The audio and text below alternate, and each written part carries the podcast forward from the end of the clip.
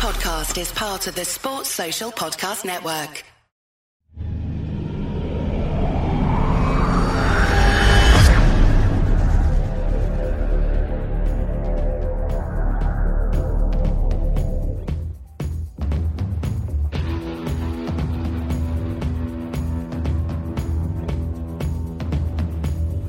Hey guys, I'm Si and welcome to Ace Podcast Nation, and this is Series two of our revamped and new look mental health in sports series.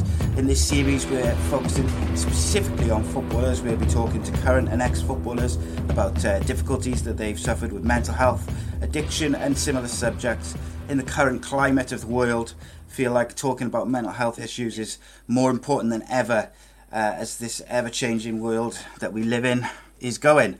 Uh, these shows are going to be open and honest account of some of the issues faced by these athletes at the height of their career and after. Uh, so we look forward to hearing their stories. Uh, Ace Podcast Nation, we're home to many great shows and guests uh, featuring exclusive interviews, top guests, expert analysts and more. So uh, follow for video versions at youtube.com slash Ace Podcast Nation and the audio version at all the usual places for podcasts and radio platforms. Uh, the links for which are in below. Uh, okay, with no further ado, joining me for each episode is someone who's appeared on the channel a few times before. Uh, he's back again to help us talk to the guests and spread awareness for mental health. I'm very happy to welcome my co-host, uh, mental health support worker Jacob, back to the channel. Welcome, my friend. How are you? Yeah, not too bad yourself. I'm all right, buddy. All right. I'm gonna just move that. Sorry, because I was looking like I was about four foot tall. Uh, So our guest for today's episode is uh, former Wales international, ex-Swansea, Bristol City, Wigan Athletic and current Barry Town winger, Mister David Cotterill. How are you, David? I'm very well. How are you guys? All, all good, mate. Welcome back. Obviously, you were on the uh, the Andy Campbell show recently where we had a good talk about uh, the football side of your career. Um, and I know you've talking a lot about mental health since you've sort of... Uh, You haven't retired because you're still playing for uh, Barry, obviously, but since you're sort of winding down your career, should we say, uh, including starting up the David Cotterill Foundation, which uh, obviously helps people with uh, issues and things like this. We'll we'll most definitely get back uh, get into that towards the end of the show. But uh, first of all, what I want to do uh, is for people who are maybe not familiar with you, is uh, yeah. kind of give them just a quick background in in your own words about you, your upbringing, and uh, your kind of career.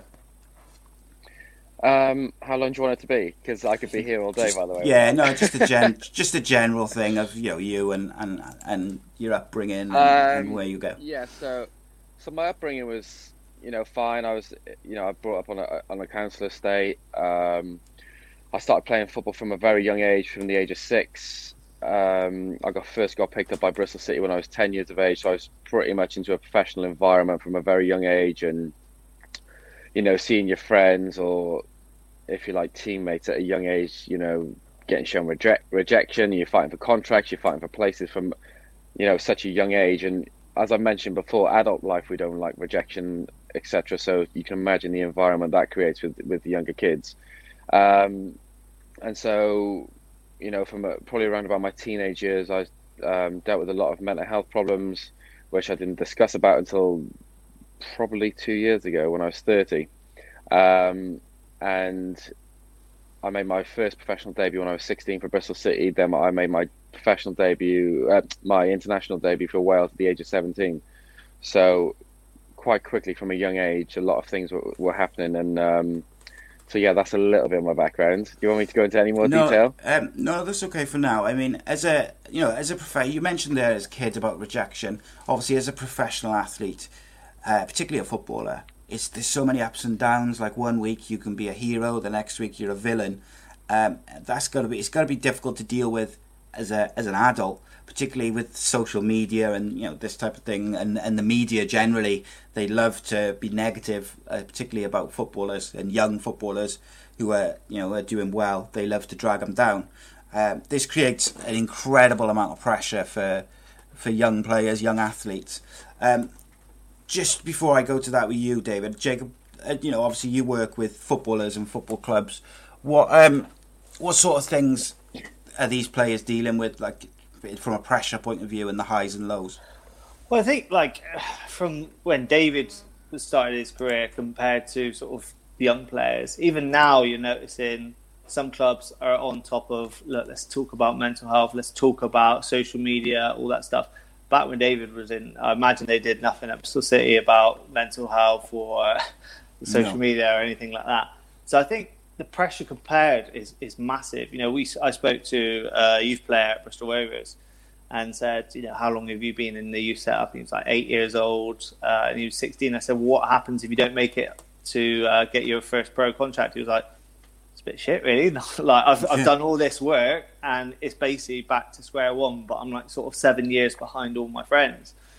And I think that sort of non-preparing these youth players is still a problem in the game. And I think definitely sort of you're noticing now sort of David's era of footballers, they're sort of, there's nothing there, I suppose, for when the players are coming out into retirement. You can see from early stages, the same, you know, James Coppinger has talked about his early career. He was sort of thrust into sort of the limelight, same as David was uh, in the national squad. And there's no support then. We're seeing it now uh, through people like David sharing their experiences. It's helping the youth players. But if it wasn't for sort of these pros coming out and sharing their stories, where would we be? Because I don't think there's enough support out there, especially for youth players. Uh, if it wasn't for these amazing pros coming out and sharing their sport the experiences, because it's just not there, really. Yeah, I um, I spoke to a sports psychologist on one of my really early shows. It was technically series one of this uh, series, Mental Health and Sport, and she said her job was spe- specifically to deal with sixteen, seventeen, eight-year-old boys who've been in the youth academy systems since they were very young, and then all of a sudden at seventeen, they're, they're told, oh, we don't want you anymore, you, you know, you haven't got a career, and they've put so much into their football that that's all they're going to be. They kind of have suffered in school, they haven't really done that well in their G C S Es, and they've got just this feeling of doom as if their life mm. is over. Now, obviously, us as adults know that, you know, you can reset your G C S Es and you can go and do this and that. But, like, even when I was in school, it was told to you, like, the G C S Es, they were the end of the world. If you failed them, that was it. You were done. You were never, ever going to get a job. You were never going to succeed. And, you know, I'm sure it's a bit different now. But for a, for a, a, a boy who's been in an, an academy system all his childhood and then be told he's not good enough, that's very difficult. Um, okay, so, David, with, these, with this series, what we want to do is we're getting obviously different guests, current and, and past footballers, and we're basically just asking them to tell their story in their own words, uh, kind of bit by bit, and then me and Jacob will kind of ask questions along the way. Um, so you mentioned you had um, some sort of mental health problems in your teenage years. Um, was that purely like a kind of like mental health thing, or was that with, obviously you've talked about your issues with alcohol later in your career, um was those early issues that you mentioned there more of like the mental health side than the drinking? Yeah, it was just purely mental health. I didn't used to um well, from a young age, as I say, from the age of six, you know, if I wasn't having a football at my feet, my dad would tell me, well, why are you not practicing, why are you not doing this? And so from a very young age, I even from like the age of ten, I, I wasn't able to go, you know, down the park and, and be with my mates. Or when I'm twelve, thirteen, they would go and have a drink, and like most teenagers, they get into yeah, yeah. a little bit of trouble or whatever it was. Whereas I didn't have that. I didn't really have, I wouldn't say that I had much of a childhood past the age of ten and eleven, because my main focus was purely on being a professional footballer. And I think Jacob just mentioned just uh, earlier on there where, you know, there's no education and you should have maybe a plan B. But for me, I didn't want a plan B because I mm. knew I was going to succeed as a footballer, and I didn't want the plan B because that was all my focus was. Um, yeah. So I purely put my determination and my focus all into that. I do believe there should be education along the way now. Um, and, and there should have been back then as well. It just, um, unfortunately, it wasn't. And I still th- feel that we're still playing a lot of catch-up now, because I think um, I, I I put like a little random thing on my Instagram the other day. I had a meeting with my foundation. We were thinking about what can we do or whatever, and um, I posted something on my on my story, and I said, in your workplaces, um, who's been getting mental health support or of their boss's ass how they're doing to do with mental health um, since the, since COVID has kicked in. And eighty-three percent of the people, Ben, I've got like thirty-eight, thirty-nine thousand followers on Instagram. So out of the people who viewed that and the ones who voted, it's eighty-three percent said that they haven't had support. That's so, incredible. So and it's but scary, and a lot of fo- and a lot of footballers have answered and, and put their thoughts on that as well. Um, but not just in football, but most industries, they all like doing tick box exercise. Mm. Where they, oh yeah, we're supporting men's health, but they're not. They're not really. They're like all these commercial things that they post on social media, and they do this and do that with the support their players. They're not doing fuck all. So I don't. Uh, I'm not having it one bit. They they like to perceive that they're doing something, but they're, they're not really. Um, yeah. But going going back to my story, yeah, uh, it's all about me today. No, I'm just, uh, so yeah, I. Um, With my probably from an early age, I was always searching for perfection, um, and so I think that's where the troubles were. That's where the troubles related to from a, even up to like you know probably like two three years ago. I was always always searching for perfection. Did um, that sort of obviously that determination which you mentioned about not really wanting a plan B is obviously that's part of the reason you were able to succeed and become a professional footballer and play international football because you need that in you know you need that determination, you need that focus. Um, but do you think that sort of striving for for, for perfection, sorry, I couldn't get my words out, uh, yeah. from such a young age, where you're you know you're you're competing against other boys, you're you know you want to get signed by the club, you want to play in the first team, et cetera. Do you think that um, that need to constantly be almost perfect that puts pressure on your mental health straight away because you're you're always kind of it's like a hyper focus on being. Mm. the best all the time. That must put like a bit of a strain on things like anxiety and depression and things. If you know, especially if you have a bad game or you know you, you things don't feel right in training for a week or two, and uh, you're, at that young age you're not mentally mature enough to deal with that sort of uh, the, you know the pressure to be. I, I keep using the word perfect, but that's what footballers and young footballers that's what they're striving for. That's got to be very difficult to deal with. Yeah, it is. I think, well, from like an early age, with, as I say, you know, if I look at the, the generation that's come through now, and I've got a teenage son, and I sometimes have the discussions, and, you know, he had the ideas of being a footballer without putting the work in. Um, he never used to practice. I think he just liked the idea of, oh, well, you know, footballers got nice cars, they got this, they got that. But it takes a lot of effort to become that successful, that even, you know, even to play at League Two, League One level, it takes a lot of determination and a lot of sacrifices to get there.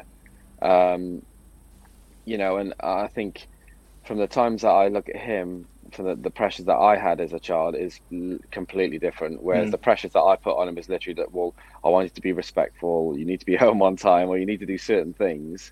Um, yeah. Whereas my, mine was purely, if you don't practice, you're not going out. Well, you, I didn't have, I didn't go out with my mates. Very rarely did I go out with my mates. I always had to. I was always practicing for hours. If not, I was travelling from Cardiff to Bristol to train. Yeah. You make me feel guilty because that's what I do to my son.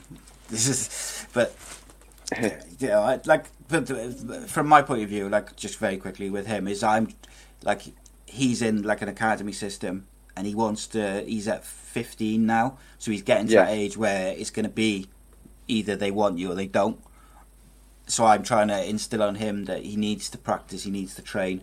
And you've got to, if you want to do this, you've got to sacrifice going out with your mates because otherwise you can't do both.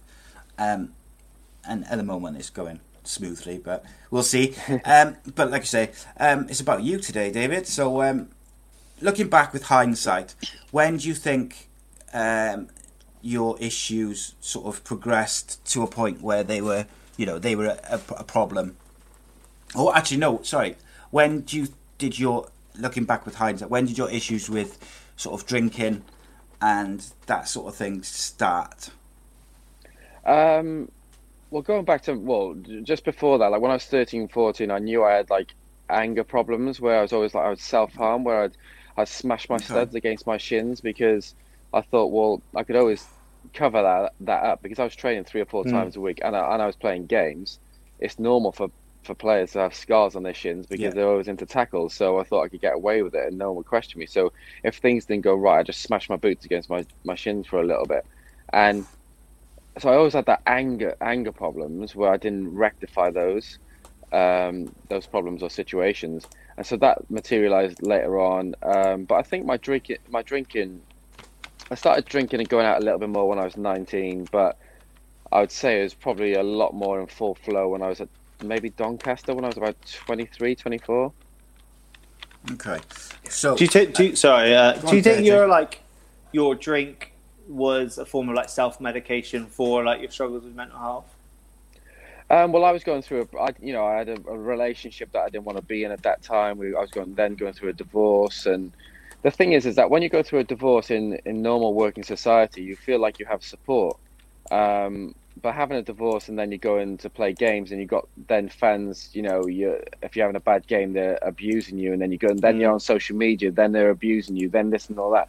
So you're having to, you go into work having shit, you're then going home to shit because you don't want to be with that person. You go through a divorce, uh, and then when there's children involved, then you're not allowed to see your children. You're traveling up mm. and down the motorway because your ex is stopping you from seeing your kids, and, and blah, blah, blah. And you have to deal with all that bollocks then to go in to perform at a high level to get your team promoted, and obviously because that's a big goal of obviously the team and yourself, and, and blah, blah, blah. So you're having to maintain the levels of, of consistency with your profession, but then having to deal with not seeing your kids. So it is very difficult.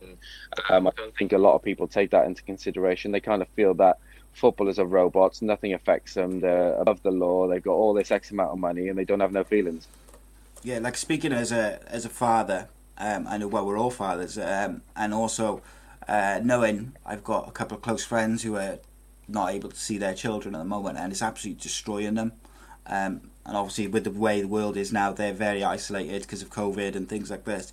But when you add that to, like you said, the pressure of having to perform, but not just performing your job, it's performing in professional sport where you've got thousands of fans screaming at you, telling you how they can do it better, basically telling you you're rubbish, telling you you know you you're not trying, and all this different stuff that, that footballers have to put up with on a weekly basis. Um, that's got to be difficult, and there's got to be a, a release to get away from that. And like your situation, you said you're having the problems you're having at home. You had you were drinking. You were also then having a lot of shit from fans. Uh, social media is just a cesspool, as we all know, of uh, of just faceless people saying whatever they want.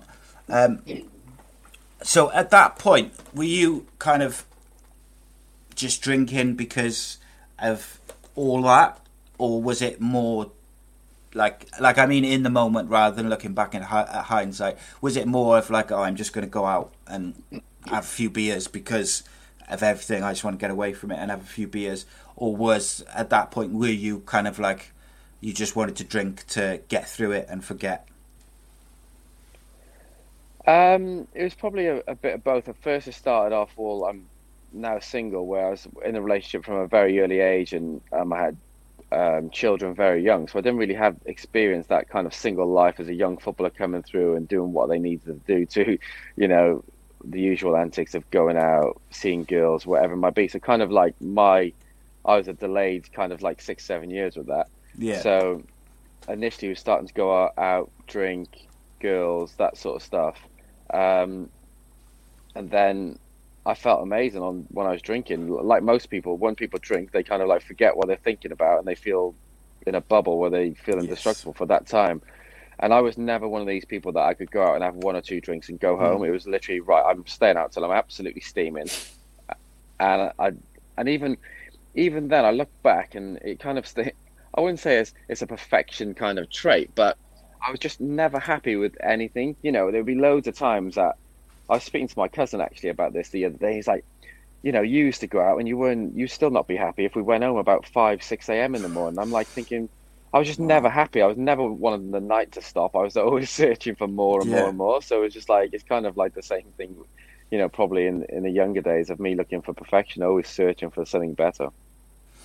Yeah. And I guess like part of the contribution to that is that you were, you didn't experience going out and doing all that stuff. As a young footballer, when you were eighteen, nineteen, twenty, you know, first breaking into the Welsh team and playing professional football, that is going to have a kind of impact on that, because you didn't get to do those single life football footballer things. You know, it's it's part of growing up, isn't it?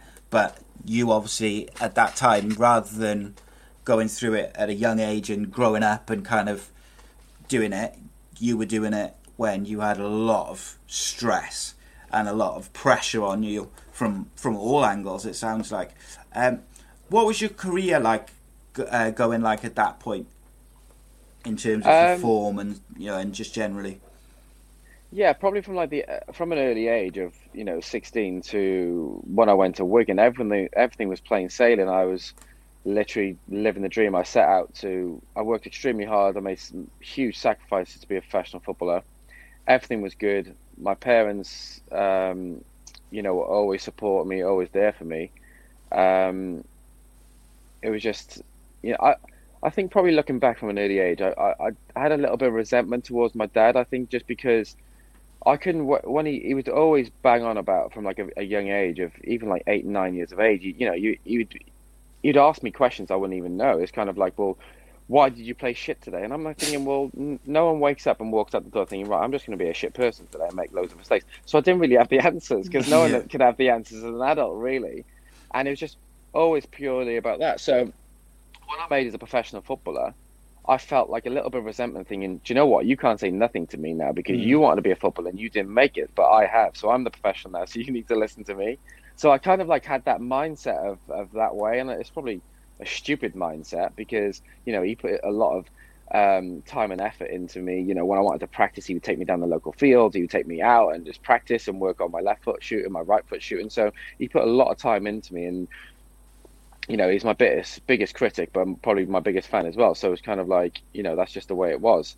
Um, and you do need that. I'm not purely focusing on, you know, the reason why I had mental health issues is because of that. I'm just saying the pressures from a young age is very mm. difficult. And, uh, yeah. you know, I'm not, not blaming him for that. Um, all of it. Of course I'm not, you know, I need to take in, um, some blame on it as well. But when I, when I did make as a pro, I didn't think that I had the right support. When I went to Wigan, um, it's kind of like the agency, my agent there, as I, I think I spoke to you about it last time, was, yeah. was Cyril Regis, and he was an amazing person. I, had all the time in the world for him. He's a great guy, and I just felt like the agency group itself, that they had so many players and didn't really necessarily care about them as individuals. They were kind of like, we're all on a conveyor belt. Mm-hmm. So um, so that's why I decided to leave that agency. I didn't really, there was good people at Wigan, but I didn't feel that I had the great support then, because I don't think things were in place then really to support players with mm. their, their mental health and how they, they were feeling. It's kind of like, well, you know, you need a house, we'll show you around houses, and that's it. Um So there's nothing from a standpoint of like how you're going to perform on the pitch, or how you, not on, on the pitch necessarily, but maybe how you're feeling off the pitch. Um, so there's no support there that I felt personally. And then it went later on. And then when I was at, um, and, you know, I moved around a bit. I had Kevin Blackwell at Sheffield United, which, you know, if you're talking about mental health, he's probably the last person that I would never go and speak to someone like him anyway, because I just didn't like him. And then when I went to Doncaster, it was kind of like, my drinking was in full flow, but we were pushing for promotion. I was scoring or assisting every week. So that kind of, I was playing really, really well, made team, team of the year that year. We got promoted.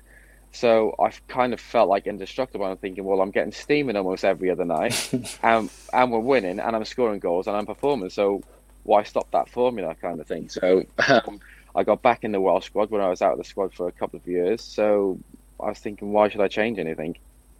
What was the moment? So in our sort of work, we talk about a stress bucket. So everyone has a stress bucket and all these things. Imagine your bucket, and each bit of stress will fill that bucket up. And every bucket will have like a little tap at the bottom. If we open that tap, it relieves that stress. But sometimes if we don't relieve those, that tap by doing things like exercise, mindfulness, stuff like that, it will overflow. What was your moment? Was it at Doncaster where, you know, maybe the tr- troubles with sort of, Um, the divorce, the drinking? What was the moment where it all sort of tipped out and you thought, okay, we've got an issue here? Um, I think probably, you know, the divorce. I, I've dealt with the divorce and the issues of the shit of like trying to deal with my kids mm. and just all that for, for many years. Even after the divorce, you know, it, the toxic relationship still continues.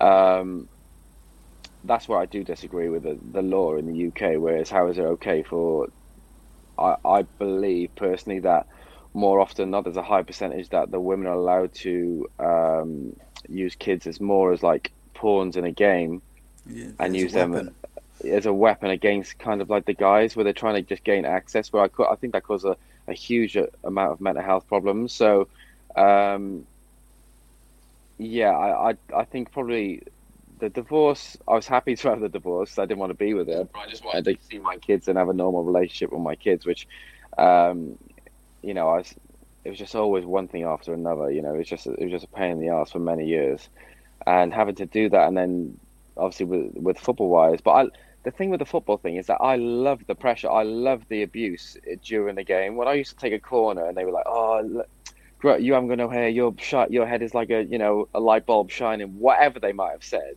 probably in a lot more stronger terms than what I've just said there. But um, I used to love all that because I'm thinking as soon as I score a goal, I'm coming straight over to you and giving it back to you. Yeah.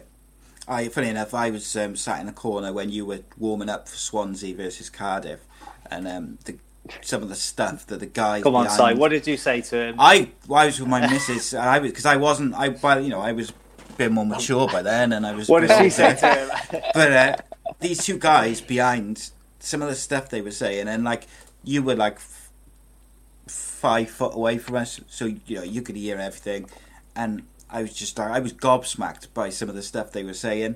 Like I get that there's going to be a bit of abuse and stuff, mm. but some of the stuff it was like wow. And one of them had their kid, like a little kid with them as well. And I was just like, Jesus. But you, to be fair to you, you just laughed. Because I do think... you know what? I used to just laugh that off. But, but you know what? One, so it was quite mad. So when I played for Sheffield United against Cardiff, I used to take all the set pieces. So I was on, when I was at Sheffield United, I was like nineteen, twenty. So I was even on penalty duty quite, you know, straight away, really. So I stepped up, mm. took a few penalties. Then we played against Cardiff at old um, Cardiff City Stadium, Ninian Park. And... um so I scored. So I obviously celebrated in front of our Sheffield United fans and with my teammates because we were pushing for promotion. We were a big club in that division and blah, blah, blah. And I literally had so much abuse off that. It was insane.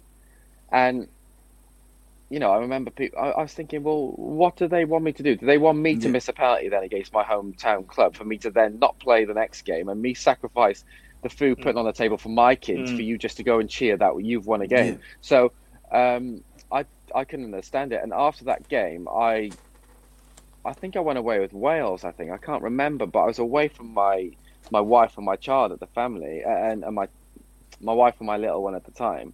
And um, you know, we were having threats of you know people. Oh, we know where you live. We know that you're away on international duty. We know that your wife and kid are alone. Blah blah blah. And I was like nineteen, twenty at that age. That's got to be and horrifying, just, mate. And it's just madness. Obviously, you know, you're thinking, well, at the time you're thinking, oh, my God, the worst is going to happen. But, you know, it's not really. It's just... um, but, but when you're young... away, though, it makes it must make it worse because you're not the, like it's one thing being at home and getting that type of threat and you kind of are able to kind of say, like, oh, yeah, it's just football fans yeah, you're like, sending yeah, shit, you're like, whatever. Okay, but, and... but when you're just, away... It's mad. All you've got is sat in a hotel room, I'd imagine, just with your mind running away with itself, really, about uh, different stuff. Like that's, and that's another type of pressure, which I think, I think that type of pressure goes very under the radar for, in terms of what people think about pressures on athletes, particularly footballers. Uh, is everyone knows when they're away from home, so they're going to be worried about their their wives, their children. And, you know, how many times a year do we see about burglaries in uh, footballers' houses where they've, you know, there's been armed robbers go in and, and steal everything or whatever. That, like, that's another added aspect of pressure. Um, so, obviously, you got promoted with Doncaster. You were drinking a lot, but, but career-wise, things were going pretty well. When did you get to a point where you think, shit, my drinking's getting a bit of a problem now? I think at Doncaster, I was I knew that I was out quite a lot, but because I was performing, I thought, do you know what, it's fine. And um, but I just felt like alone, really. Like when I felt anything, I was just always drinking, and then that would be like my self-medicating, where I was thinking, mm. do you know what, I'm just going to have a few drinks. Then it would, as I mentioned before, it'd never just be one or two drinks. It would always end up me steaming and so on and blah, blah, blah. But I think probably, you know, I always had that probably reputation throughout my career of being a little bit, little bit of a loose cannon. And he lo- and he loves a night out. You know, amount of managers they used to say to me after I retired, saying, "Oh, we were looking at you to sign you, but you used to love a little cheeky night out, but now we mm. know why, because obviously since your story." But so I'm thinking, and since I've retired, I've thought about this. I'm thinking, well, if you're a football club and you've got a guy who's coming in, more often than not, you can smell alcohol on him. When is the time that you intervene to say, "Well, we're going to help you"? Yeah, but it was it was never that it was never that to intervene and help me from that perspective. It was always kind of like, right, you smell of alcohol today, you can stay inside and do a second day recovery to stay in the gym, because we don't want the manager to smell alcohol on you. It was never kind of like, do you think we should get you some help or help you as a human? It was kind of like, right, still, we want to make sure that we hold our jobs to lick the manager, yeah, like sweep it under the rug, back, almost. Yeah, back, backside basically. Yeah, sweep it under the rug, and then because. That's the thing in football, it's kind of like, it's always like, you know, the, the physios or the doctors, not necessarily the doctors because they're employed by the club, that's different anyway, but like the physios or the coaches, they're always kind of like, stick with the manager, because they're thinking, well, if we stick with the manager and he goes to a new job, we need to make sure mm. we're, you know, tight yeah. with him. So um, from that perspective, it was kind of like, well, you know, I never really got help from my addiction side with my drinking.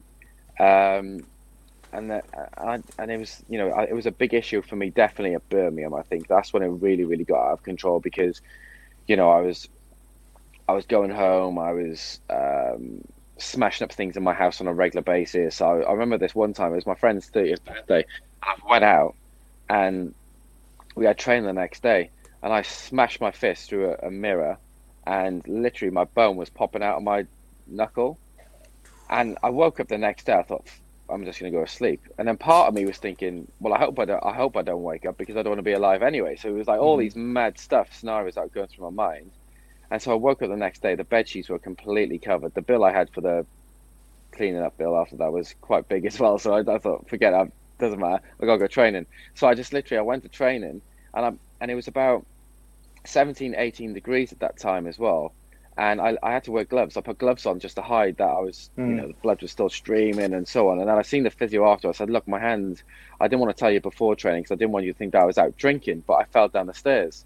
I didn't. I was out drinking. So I was just like, he said, why have you just trained with that? You should know that's dangerous or whatever it might have been, and blah, blah, blah, blah. So I then had to see the doctor to stitch it up after that. Um, so they were kind of like the incidents that were just like more and more creeping in. And I was just, it was just getting worse and worse and worse.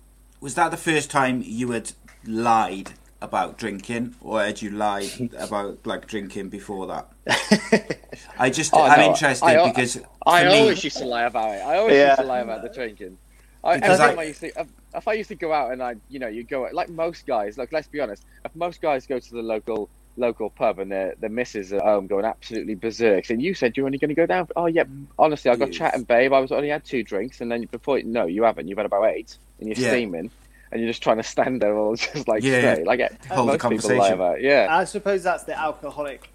With most al- alcoholics, I know, when they're in that madness of drinking all the time, they can be, you know, it's the hiding the beers, hiding, but also they can make these amazing, you know, oh no, it's because of this or because of that, or that's why, you know, and it's all these. Always, or I, I always used to be able to. I could find a reason to go out.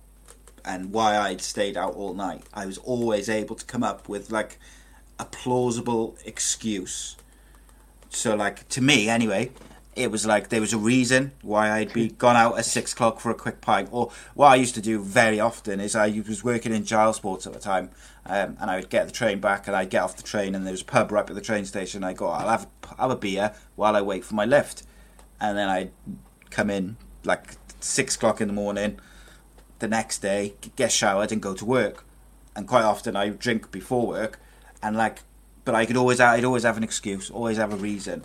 Um, yeah. But anyway, um, I think it's the British culture. Like, we drink when someone gets married, we drink when someone has a baby, we drink when there's a funeral, we drink when someone gets a job. That's that normal culture. But I suppose when you put in that alcoholic or addictive nature into anyone, it ramps it up. And I suppose with you, it's that trying to hide when it was at its worst, because some bits from your coaches or from uh, the team, so you can still get in and do the job. But um, did did like sort of family members notice stuff? Yeah, I think, you know, a lot of, um, you know, my dad would say, you know, you're drinking a lot, and because my dad would normally drink, you know, from a very early, I don't remember my dad not drinking. Mm. He drinks every night of the week, and I'm thirty-two now, and I can't remember him not having a drink every single night. And it's not like one or two. He's, you know, eight to ten pints a night, guaranteed. Um, mm. And he's an alcoholic, which I've explained, you know, it took him for me to educate him that he's an alcoholic. Mm. And I had to, you know, he would admit that, you know, yeah, I've, I got, I depend on alcohol every day. Whereas my mum was in denial, because my mum would like, well, alcoholics are someone who has a bottle of vodka next to their bed. They wake mm. up in the middle of the night, they neck it, then they're up in the morning, then they drink it before work, then they're doing this and doing that. There's different forms of alcoholism, mm. but people don't understand that. It's an illness. It's like how you before, how you react, or how you perform basically when you're drinking this stuff. Yeah, and so, there's so many functional alcoholics. If you look in like the entertainment industry, there's loads that can keep their job, they can go to work, uh, but they're still drinking either at work, and they can put the persona on. You know, look at Gaza. You know, he was able to do amazing things while still drinking. Yeah, and it's just, it's just obviously eventually it's caught up with him and mm. his addiction side of things. Mm. But like my dad is a functional alcoholic. He don't he don't miss a day of work in his life. He he'll wake up at six a.m. bang on the button. He he, he won't be late for anything. So mm. he, he that's just what he is. But you know, he did mention, you know, you're you're an athlete, you're drinking a lot and blah blah. But I just thought, well, I just felt indestructible. I felt like I could do what I want when I wanted to, and no one could mm. tell me any different. Um, but I remember, you know, at Birmingham, we always had that culture when we used to go away with Wales. You know, we would always have a drink afterwards. When we were in different countries, we would, you know, we were on a great form there, so we would more. More often than not, we were winning games, so we'd go out, celebrate. We would, you know, we'd obviously have security guards where we'd close down certain areas of bars or clubs or whatever it might have been. So we would have a free rein and access to do what we wanted. So, and then, you know, with Birmingham, it was, I was, I'd go out uh, in some nights and I'd be having a party. I'd having a, I was having like a shot of tequila with the chief executive, like, or, you know, and, and things like that. And then everything's all right then, because you're performing when you're winning. When I was losing, I was like saying, I obviously had the views back saying, cops, you're out a bit too much at the moment. I was thinking, I'm out less now than I was mm. before. Yeah. But it was okay when we were winning, because, you know, I was having a shot with the chief exec, blah, blah, yeah, blah. Yeah. Um, and and then I remember there was only one time that I drank before before a game. And um, I probably don't like to admit it, but I was at a Justin Bieber concert. And so uh, I was there. And Troy Deeney has sent me a picture with him and Gary Rowett, and I've seen, oh, nah, you're having, you're, you're having me on, because they're in, they're in a box behind me, blah, blah. He said, oh, what are you drinking? I, and I had like a pint of Stella or something, because they only had Stella at this place. I never drink Stella. So I, I said, oh, it's apple juice. I fancy a, a large apple juice. And he said, no, it's beer. The manager can see that's beer. So I thought, fuck it, I'm yeah. getting steaming now. I just carried on drinking. The next day, we won four two. I set up two or scored one or something, and I thought, all right, I can get away with it again. And would have been a so different that... story though if you'd before, like say you'd had a nightmare in that game, you'd have probably been straight in that office, because they knew that you'd been out on the piss the night before. Do you know what I mean? It's almost like from the outside, at least, like hearing you and other footballers talk about it, it's almost like, like you say, if things are going all right and you're still doing your job, at that time clubs were happy to kind of mm. turn a blind eye to it and the culture of it. And even if they deep down knew that you were going out too much, if you're performing for the club, you're turning up to training, and, and you're not late for training, and you're not causing any like rifts in the squad mm. and this sort of thing, do you think that kind of excuse it? Do you think that sort of had a negative effect on you finding sort of uh, abstinence and recovery, because you could drink and then perform quite to a high level? It hadn't got to that stage where you would hit rock bottom, I suppose. I think kind of, yeah, I I had to personally hit my rock bottom to recover. I, I everyone's rock bottom is completely different. I always mm. say that. When people say, if they ask me for advice, I was, if people are not, like my ex-wife and everyone around me was like saying, you need to stop drinking. But until I wanted to stop drinking for myself, I, I wouldn't listen to a word they were saying. Mm. So you can tell any addict, you can tell anyone they need to do certain things with, unless they want to recover themselves or mm. have their own self-care, it's not going to work. So I kind of, um, you know, in the football industry, I, I, I wouldn't have spoken about my mental health. I wouldn't have spoken about my addiction during my playing career because I didn't want to jeopardize my my contracts or me playing or whatever it might be. So what coming towards the back end of my career, I just I wasn't enjoying it. I felt like football was getting in the way of my drinking, and it was kind of like it should have been the other way around, but my profession should have become first, and, it, and towards the back end of my career it wasn't. Um, I suppose I was what, feeling re- sorry uh, David, what was that rock bottom? Like, what was it that then was that sort of wow, okay, this has hit me now? I think probably, you know, I tried taking my life on three or four occasions, and I wouldn't necessarily think that that was the, the defining moment for me to get help, because I was like, say, you know, I'd say to my ex, like, you know, um, oh, I'll get help tomorrow. I'm not, I'm, mm. I'm going to stop drinking. That would last about twenty-four hours before I had another, you know, bottle of red mm. wine in my hand. So that, that didn't really work. So I think probably when I started to feel these emotions and these feelings when I was sober, it was, mm. you know, I, I was going to car parks. I was thinking, right, I was Googling how can I take my own life the the the, the best possible way, the quickest way. And so when those thoughts were creeping in when I was sober, and I remember when I went to America and I, I spoke to one of my friends and I had like two or three drinks or whatever. And he was like, you change when you have a drink, don't you? And I was like, yeah, tell me what you think. And he told me, and I thought, and I said to him, I said, look, I've been thinking this for a while, but I'm going to, I'm going to going to check into rehab soon. I've had enough. I literally got back home and I checked into rehab. Um, and then from that moment on, I didn't turn back. So I knew at that point when I was going to have my last drink. It was really weird. Mm. And it was really bizarre yeah. that I thought, do you know what? That's, this is the last time I'm going to drink. I need to change. And it's like a light bulb moment just switched on my body to think, right, sort your shit out and let's crack mm. on. And from that... that point, I've not really turned back. So I know, like, were you struggling with depression at that whilst drinking at that stage? Were you...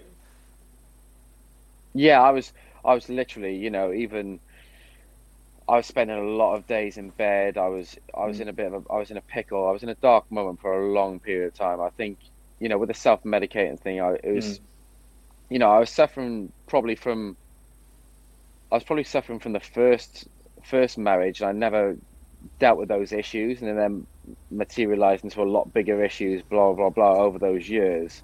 Um, and I just didn't get to grips with it. And then I was, you know, I was just doing things that I'd never do before. And, um, and it just got a lot worse, you know, all the time. And I was suffering obviously with mental health problems mm. and my addiction. So it's not a really, it's not a great combination. Let's yeah, be honest. Yeah. So, um, and there'll, there'll be people on here listening. There'll be, you know, I think there'll be people listening who have struggled with depression that will identify with some bits, but I think that in a good way, there'll probably be people listening that have never struggled with any mental health. And so how do you, how would you explain depression to those people, those fans that probably go to the game, think, fuck you, David Cotterill, go home, go, I've never struggled with mental health. It's fine. We're all, we, you know, how do you explain it to them? What is depression, I suppose, for you? Um, I think depression for, for me was, you know, I found it really, really difficult to get out of bed. It was always a chore mm. to get out of bed. So I was hanging on to things that have happened in the past. I was putting myself down. I couldn't get out of the rut, and it was just getting worse and worse and worse. My overthinking was then kicking in with obviously anxiety. I was creating scenarios and not even real in my head. And then I was, but then I was thinking I was in that moment, which was making me depressed. And I just couldn't get out of it. I nothing worse is when I hear a quote, it was like, man up or mm. fix up or do this. It knows the shit out of me. Um, but these people who have those views on, on that, I would say probably find some education surrounding mental health, because if you're not going through it, then I bet you everything under the sun that someone in your family is. Mm, so, one hundred percent. and and I think that even if they don't, even if you're fifty-five, sixty, or whatever age you are, just because you don't have depression now or certain mental health problems, it's not gonna, it doesn't mean that you won't it won't happen in like a year, two years time. Mm. So it, I think education is the way forward. I think the education of starting very young to know what mental health problems are, to know what to know more about racism, to know more about these certain things in schools is where it needs to happen. I think you know, um, and if you've got a family member who who are suffering, then you should know exactly what they're going mm. through and, and speak about it, because they need to have that safe environment where they can trust someone, because you know, they might look happy on the outside, but they're not, you know, they might not be in the inside. And we spoke to a lot of guests that, in particular with depression, you know, the, the depressed states are the really difficult stages, and, and you get through that. But one thing that sort of lasts, if you reach, get into recovery, or if you're if you find that you're doing well with your um, depression, is the sort of shame and guilt of, you know, for you it could be those suicidal thoughts and um, attempts and stuff like that. How do you deal with those shame and guilt? You know, as a dad of you know, as a dad now thinking. You mean that? that sh- you mean uh, do I have any shame or guilt of thinking about taking my own life? Yeah, so a lot of a lot of people we speak to have been through similar stages. They'll say, at that stage, it was horrendous. I've been through this really difficult stage. And they'll do things that they would never normally do. So it could be with gambling. It could be, you know, spending family's money with drinking. It could be drinking, making difficult decisions. Um, and it's then when they find recovery, they're left with the uh, memories of what they might have done. And put. I know you spoke about you've spoken before about being in uh, rehab for your uh, for your child's first birthday. Is there moments like that? Do you find those sort of guilt feelings helpful in keeping you in recovery, or do you, do you still have to work on those things? Yeah, I have to work on my recovery every single day. You know, I sp- I speak to people from, you know, um, the fellowship there with A A, and so I speak to friends who are in the similar position as me with the, mm. they're on recovery for alcoholism. And so I, it's an everyday thing, you know, you don't just like, oh, right, I've not drunk for mm. nineteen, twenty months or seven years, whatever it might be. You don't just switch off then. It's an everyday, I wouldn't, it's an everyday routine. I wouldn't say it's a struggle. It's more of a struggle some days than others. But I don't, I sometimes think to myself about when I miss my daughter's first birthday, it's kind of like, well, that's probably the best present, because was it, would it be, she doesn't have a dad, or does she have mm. a dad who makes the sacrifices to be there for the, all her other birthdays. So I, I made sure that that was the only birthday that I was going to miss. So I kind of tell myself that. From the point of view of wanting to take my own life, I personally don't look back. I, I don't really look back and think, oh, you know, I'm embarrassed about taking my own life. I, I just look forward, because you can't change the past. You can only control what is now, and you can't control what's the, in the future, because all we have is now, basically. So I live literally day to day. Obviously, you must plan for the future, but what's the point of looking at the past, because you can't change it? So I don't really look at that and think, oh, my God, I'm embarrassed about it, because it's done. It's, I can't change it. And if I've hurt anyone, again, I can only control now what we can do, do going forward. Do I, have I hurt people that won't speak to me again? Yes. Um, and I can't change that. That's just the way it is. So now I must focus on myself to be the best person that I can then to help other people. And I suppose anyone that doesn't know twelve-step stuff, Uh, when you're going through your twelve-step recovery, they have things where you have to make your amends to people that you've uh, hurt in your whilst you were drinking. So I suppose you went through that sort of stuff to process that stuff. And I think anyone, I think anyone that has no knowledge on twelve-step, it's always a good thing. You know, even if you've got no addiction problems, there's some amazing little things that you get in twelve-step that uh, will help you in just general life. And I think. Um, I think there's one thing uh, that I wanted to ask. Compared to, say, myself or Si, if we have, if we went into twelve-step um, recovery, there's not the pressure on us to stay clean or stay sober is not ever going to be as much as the pressure on you, I suppose, because you're more in the football public eye. Do you feel that pressure from if you were to relapse, that people might go, oh, well, it didn't work for David Cotterill, so maybe, you know, maybe it's not that good? Because you, you hear this, I know with the founder, you know, there was a lot of pressure with him when he first went out talking about his um, recovery out in the public eye. Do you feel that pressure? Um, not really, no, I don't really, no, I don't. I think um, it's like most things really, isn't it? When you, when you see things in the newspapers of kind of like, You, you see a lot of negative stuff, so you hear, mm. you hear the negative stories, but there's a there's a lot of success stories as well, who are very famous people who are doing really, really well, who's been clean. You know, like Eminem is like, I don't know, eleven, twelve years clean uh, and sober. So yeah. so you you don't really hear the success stories because negativity sells in yeah, the newspapers. That's indeed. just that's just the way it's it is. Sad. Yeah. So um, from that point of view, I don't feel the pressure of of that um, in the public domain. I think a lot of people are expecting me to fail. That's what makes me drive forward to think, well, fuck you, I'm not going to fail. So yeah, that's yeah. what kind of like, I use that as like an, a positive to me, because people expect me to fail. People have expected me to fail all my life. So it's not a new thing to me. You know, people wanted me to fail during football um, and whatever it might be. It's quite funny. As soon as I retired, the amount of people, new people that, that want to speak to me then, because I've retired, because I'm out of that profession, they think that they're, they can come and talk to me then to maybe try and get one over on me. It was really bizarre. Yeah. It's like, as soon as I finished, everyone was like, well, oh my God, you are actually normal. I'm thinking, well, I've always been that way. You just didn't give me the time of day because you thought I was an mm. arsehole because maybe yeah. you were jealous or something. I don't know. Yeah. That's, that's so, that must be so strange as well. Um, if you don't mind me asking, David, um, since that day where you said, like, you, you decided, right, I'm not going to drink again, have you, um, have you had any kind of relapses since then?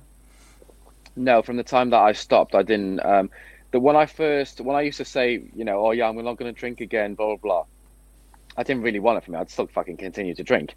But from the time that I, so I'm now nineteen months sober. From that time that I stopped drinking when I went into rehab, I've not touched a drink since. Wicked. That's amazing, mate. And um, just to finish us off, obviously, not only have you... Uh, You know, you've got yourself sober and you've been working on yourself. And one of the things, as we discussed on the football show, one of the things I love about your social media is you post like a lot of positivity mm. um, and positive quotes. Um, and like, I'm not afraid to say, like, I've had times, particularly like in the last couple of months, where I've been struggling and things like that. I'll see something, maybe, maybe it's a quote on your social media or someone else's, and it just gives you like a little, I wouldn't even say a lift, but it can give you a different outlook on how you're feeling. Um, and I think sometimes that is so beneficial.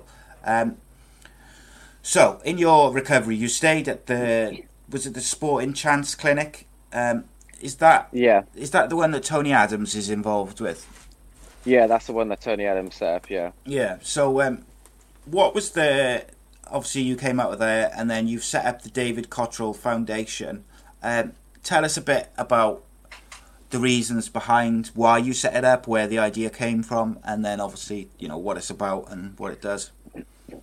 Yeah, so I, you know, when I started, because um, when I th- first spoke about my mental health, uh, talking about my mental health during my playing career, I did a an interview with the B B C, and I, I really, really wasn't expecting it to blow up as, mm. as much, but the guy, um, they contacted me about retiring and and my and what was going on, and I was, you know, I was speaking. I was speaking to this guy um, very closely. He's known me from the Wales setup, and I trusted him to do the right article or the right interview on it. And when we go into the meeting, he was like, "Oh, I'm I'm really nervous about today." And I was like thinking, "Why are you nervous?" Because and what? And he never he never would say that. And I never used, and I never thought that the story would be as big as it was. And it literally went all over the place about, you know, my mental health problems yeah. and and blah blah blah. And the amount of messages that I had, right, of saying, I never knew you were going through that. Or other people are saying, you're always happy and friendly when you're around me. Mm. It's kind of like, well, oh, okay then, because I was happy and friendly. You didn't mean that I yeah. was going home and li- I live with you, by the way, on a twenty-four hour basis. You know what I mean? It's kind of like weird. So, um, and it, and it was really weird because I, I kind of feel that with footballers, they get, they get tarnished with like, like with a certain brush. It's kind of like, well, you know, if a footballer's got depression, it's kind of like, oh, man up, he's this, he's that, he's got all this money. He's got millions of pounds, he's got millions of pounds. Yeah, so he how is he depressed? Yeah. yeah, when Robin Williams was suffering with um, his his mental health problems, it's got, oh my God, how sad is that, what he was going through? So it's, and I'm not saying it's not sad because I love Robin Williams, but that just goes to show the difference of opinions on like footballers to then an actor, whereas an actor's got, he would have had more money than probably eighty, ninety percent of footballers. Yeah. So... But anyway, that's the way it is. So when I when I did start speaking about my mental health, uh, my mental health, that's when I thought, right, uh, well, a guy that I know locally in Cardiff, he said maybe we should, you know, set up something. I'm passionate about this. I've not dealt with mental health problems, but people in my family have, and it's always been about helping the community. So I thought, yeah, it's a good idea. I've always wanted to do something like that. How can we help people? So my main focus was not just helping professional athletes; it was about helping people who don't have money to go to counsellors, mm. don't have a safe environment to go anywhere. So I come up with the idea of, um, you know, having like a coffee shop where we can go talk and, and listen and, and share our experience, kind of like the A A formula, but a lot more relaxed. It's not kind of like, you know, you're allowed to have an open discussion of, and we'd have people there to give feedback of maybe little tips of what they can do and, and so on. So we had these coffee shops. We then had P T sessions of, of twice a week to kind of like create that healthy body, healthy mind. So that's kind of like the formula that we down went down with our um, our foundation. That's amazing, mate. And I, I, you know, I, every now and again I'll pop on the website and have a look at the the different stuff, because you do some, is it like online uh, sort of self-help, and I think you said before you do some cor- like uh, courses as well. Yeah, so I've got another business to the side of, well, my foundation is obviously to help people more locally, um, and we do, you know, with the meetings we've only got one set up in Cardiff at the moment, because before lockdown we were thinking about setting up a lot more, but you know, everyone's been in lockdown, so we can't move forward like like most things in the world right now. So um, so I've got a business with um, a psychotherapist. We designed um, self-help courses. So instead of going to see a counsellor, it's kind of like you can go on your phone or your laptop mm. at home where you can have your own self-help, um, which get down to the bottom where, where your trauma is coming from, from, from the, as when you were a child. It's got inner child stuff. It's got um, things about depression, anxiety, your, it's got mindfulness on there. It's got goal setting. So it's got literally everything. And we have, we have things for children as well. So we have like booklets, work booklets that are going, we've recently put them into schools. They're very, very cheap for, for what we um, for what we do. And it's not really necessarily about the money for us. We're trying to help as many people mm. as possible. So, you know, we help schools with that. Um, we've got teenage um, courses on there as well. So we have loads and loads of various things that we're, we're looking to do. And that's separate from my foundation. That's called the Crystal Matrix, which you can, it's all on my bio on Instagram, et cetera. Excellent. That's amazing, mate. Um, look, David, thanks so much for just talking to us about your the issues you've had with everything, and I wish you nothing but the best. I know it's not always easy, but uh, I commend you not only for, you know, winning your own battle with uh, alcohol, uh, as I know personally just how difficult that is, but also going on from there and trying to help other people. I think that's really uh, something to be proud of and commendable. It's incredible to see. Um, Jacob, thank you for joining me, mate, as well. No, thanks for having me. I loved it. And um, lastly, I'd just like to say this. If um, people watching or listening, if you or a family member is battling addiction or struggling with any mental health issues, uh, just know that you're not alone, and uh, we're all in it together, and you can get through it. Um, as a good friend of mine says to me, pretty regular, keep on keeping on. Um, I will drop links to all our social media, the David Uh, Cotterill Foundation, as well as Mind's mental health charity, here in the description for the episode. Uh, we'll be back next Sunday for another episode of Ace Podcast Nation's Mental Health in Sport, and uh, spread the word. Remember to be kind, help each other, hashtag don't be a dick. And uh, until then, I appreciate your time, gentlemen, and uh, we'll see you all next week.